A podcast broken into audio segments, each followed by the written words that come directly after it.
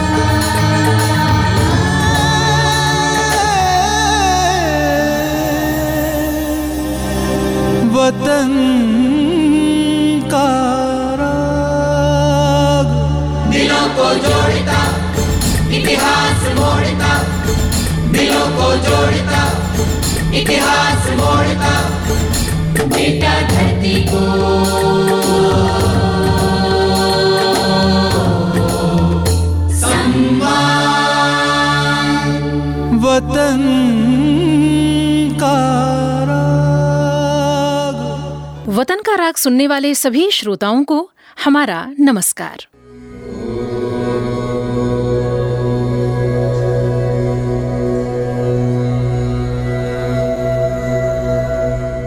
योग हमारी पुरातन परंपरा की अमूल्य देन है। योग, मन व शरीर, विचार व कर्म, संयम व उपलब्धि की एकात्मता का तथा मानव और प्रकृति के बीच सामंजस्य का मूर्त रूप है। ये स्वास्थ्य व कल्याण का समग्र दृष्टिकोण है। योग केवल व्यायाम भर न होकर अपने आप से तथा विश्व और प्रकृति के साथ तादात्म्य को प्राप्त करने का माध्यम है। ये हमारी जीवन शैली में परिवर्तन लाकर तथा हम में जागरूकता उत्पन्न करके जलवायु परिवर्तन से लड़ने में सहायक हो सकता है। आइए, हम एक अंतर्राष्ट्रीय योग दिवस को आरंभ करने की दिशा में काम करें।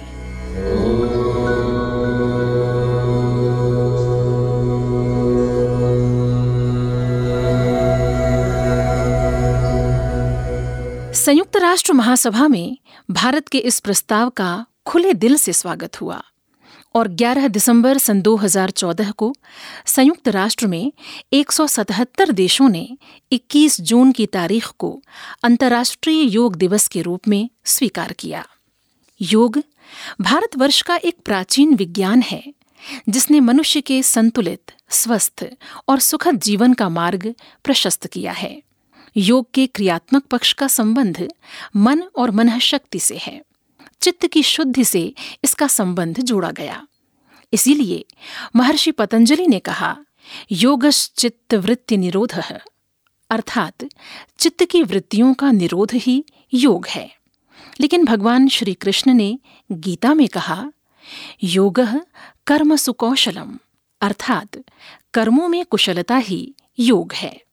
दरअसल योग का शाब्दिक अर्थ है जोड़। और जब भी हम किसी चीज़ से संपूर्णतः जुड़ते हैं, तब हम योग की अवस्था में होते हैं। चाहे ये जुड़ाव स्वयं के चित्त या मन से हो, किसी कार्य से हो, स्वर, संगीत, नृत्य से हो या उस परमात्मा से। सामान्य तौर पर योग का संबंध शारीरिक स्वास्थ्य से जोड़ा जाता है, जबकि योग उससे आगे की बात है। हम जानते ही हैं कि हमारे मस्तिष्क का एक भाग भावनाओं से युक्त है और दूसरा बुद्धि और विचारों से। इन दोनों के बीच संतुलन का उपाय है योग। योग के आठ अंगों में यम, नियम, आसन और प्राणायाम बहिरंग साधन हैं, जबकि धारणा, ध्यान और समाधि अंतरंग साधन हैं। इस तरह योग हमारे भीतरी और बाहरी दोनों संसार को संवार देता है।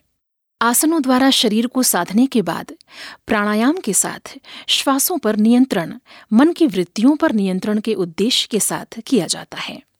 योग शास्त्र कहता है कि क्रोध, भय, करुणा जैसे अलग अलग मनोभावों में हमारे श्वास की गति भिन्न भिन्न होती है। और यदि श्वास पर नियंत्रण कर लिया जाए तो मन की वृत्तियों पर स्वतः नियंत्रण हो जाएगा। और हम उस परमात्मा से जुड़ने के लिए एकाग्रचित्त होकर ध्यान और समाधि के माध्यम से एक अंतर यात्रा पर निकल सकेंगे। योग के इतिहास की तरफ़ जब हम चलते हैं तो योगाभ्यास का प्रामाणिक चित्रण सिंधु घाटी सभ्यता के समय की मोहरों और मूर्तियों पर भी मिलता है। और हमारे पौराणिक ग्रंथ कहते हैं कि भगवान शंकर ही योग के आदि गुरु हैं। पुराण जिन्हें शंकर और महेश कहते हैं। वेद जिन्हें रुद्र कहते हैं उन्होंने ही इस संसार को योग का उपहार दिया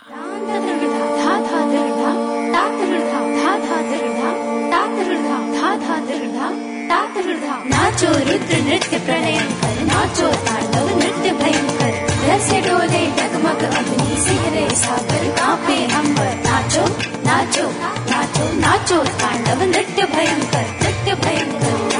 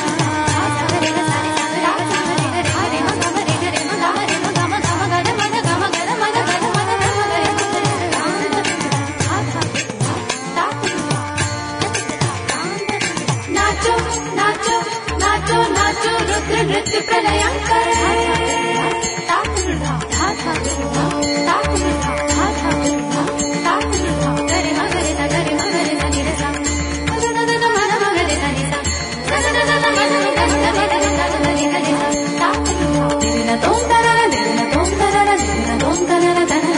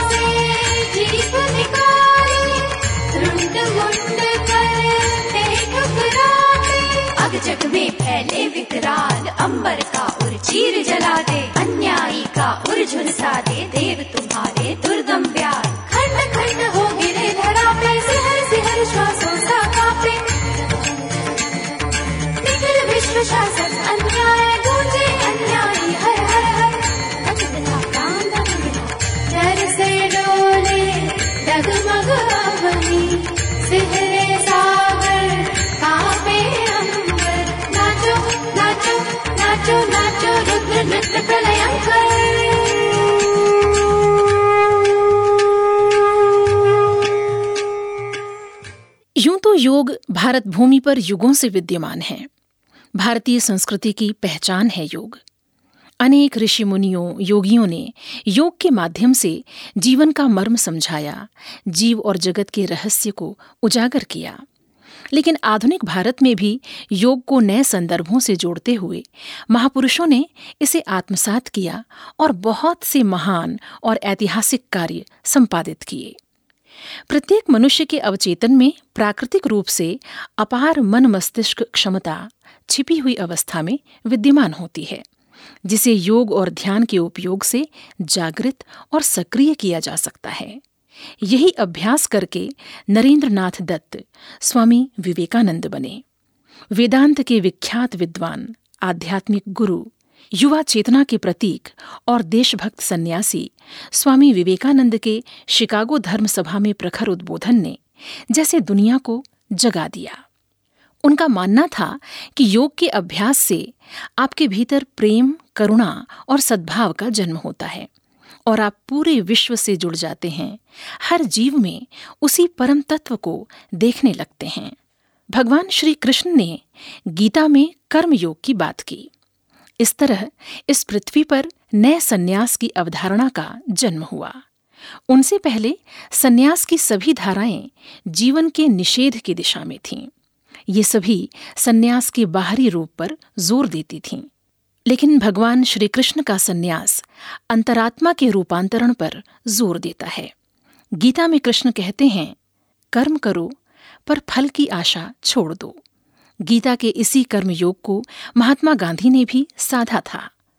उन्होंने योग के अंतर्गत आने वाले यम और नियम का अभ्यास किया। इसी आधार पर अपनी जीवन शैली में सत्य, अहिंसा, ब्रह्मचर्य, आहार संयम, सर्वधर्म समभाव, अपरिग्रह, स्वावलंबन जैसे दस नियम बनाए और एक योगी की तरह जीवन जीते हुए देश को उन्होंने आज़ादी दिलवाई। गांधी जी दो प्रसिद्ध योगियों, स्वामी कुवलयानंद और पंडित श्रीपाद दामोदर सातवेलकर के संपर्क में रहा करते थे। उनके द्वारा बताए योग, आसन, प्राणायाम आदि का अभ्यास करते थे, ताकि वो स्वस्थ रह सकें और देश की सेवा कर सकें। गांधी जी का पूरा जीवन शारीरिक, मानसिक और आध्यात्मिक योग का अनूठा उदाहरण है। सन 1929 में जब गांधी जी कौसानी आए थे, तब 24 जून से 7 जुलाई के बीच यहाँ रहते हुए आज़ादी की अलख जगाने के साथ ही गीता के उपदेशों को सरल शब्दों में लिखा ताकि जनमानस उसे समझ सके। इस किताब का नाम था अनासक्ति योग। अनासक्ति अर्थात राग द्वेष से मुक्त। गांधी जी गीता से अत्यंत प्रभावित थे। उन्होंने लिखा कि गीता कोई सूत्र ग्रंथ नहीं, बल्कि एक महान धर्म काव्य है। हम इसमें जितने गहरे उतरेंगे, उतने ही नए अर्थ पाएँगे। हर युग में इसके अर्थ बदलते जाएँगे, व्यापक होंगे, पर मूल मंत्र कभी नहीं बदलेगा। इस तरह उन्होंने आजीवन, अनासक्ति योग का पालन किया और मनुष्य मात्र के लिए सदैव करुणा से भरे रहे। वैष्णव जन तो तेरे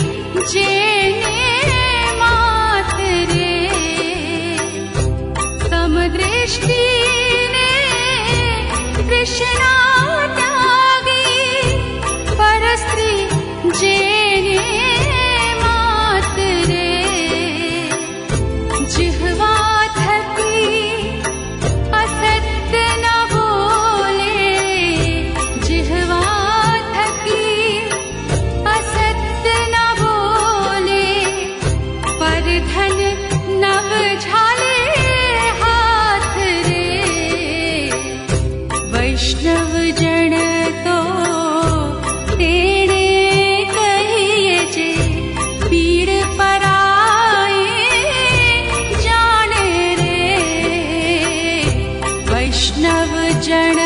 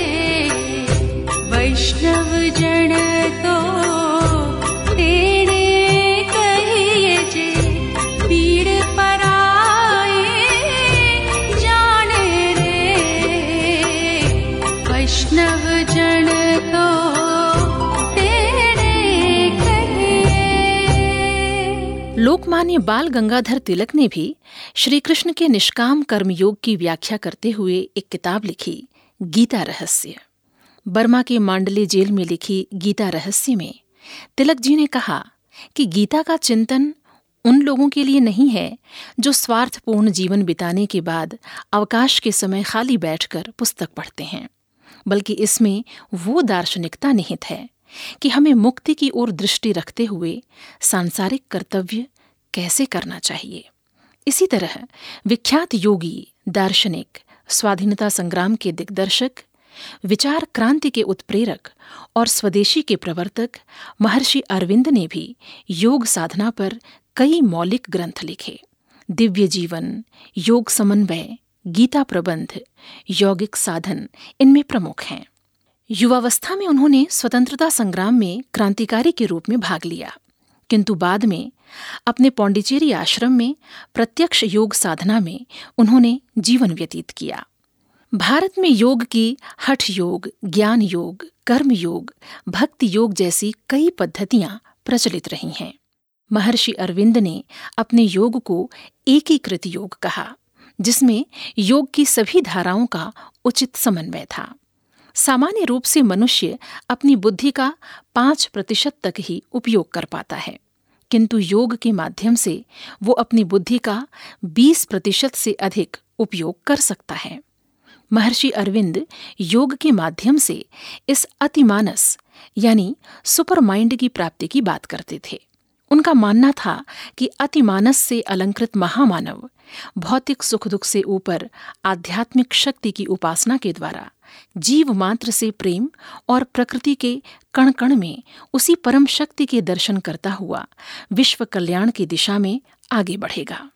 इस तरह योग और योगियों ने अपने अद्भुत, अतुल्य योगदान से भारत को ही नहीं, पूरे विश्व को लाभान्वित किया है। 21 जून अंतर्राष्ट्रीय योग दिवस के रूप में पूरी दुनिया में मनाया जाता है। योग के महत्व को आज पूरी दुनिया ने स्वीकारा है। वैश्विक महामारी कोरोना के इस संक्रमण काल में भी योग प्रतिरोधक क्षमता बढ़ाने का कारगर उपाय माना जा रहा है। कोरोना वायरस हमारे श्वसन तंत्र पर हमला करता है और प्राणायाम हमारी श्वसन प्रणाली को मज़बूत करता है। यौगिक आसन हमें स्वस्थ रखते हैं। ध्यान हमें मानसिक संबल प्रदान कर इस नकारात्मक वातावरण में भी चुस्त दुरुस्त और सकारात्मक रखता है। इसलिए आज विश्व एक स्वर में गुहार लगा रहा है, योग करें, निरोग रहें। भारत की इस यौगिक परंपरा को हम नमन करते हैं, जिसने हमेशा भारत का गौरव बढ़ाया और हमें अभिमान से भरा है। भारत जननी, तेरी जय, विजय हो। हो, भारत जननी तेरी जय विजय हो तू बुद्धि ज्ञान की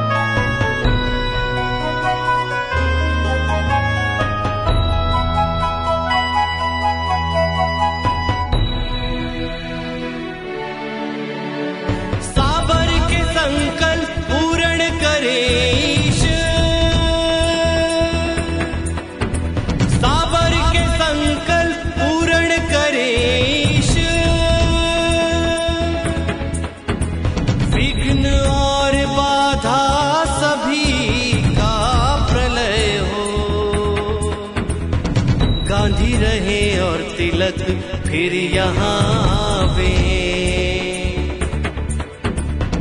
अरविंद लाला महेंद्र की जय हो। भारत जननी, तेरी जय, विजय हो। भारत जननी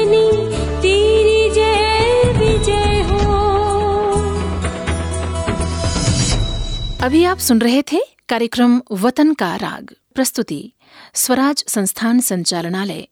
संस्कृति विभाग, मध्य प्रदेश शासन, भोपाल।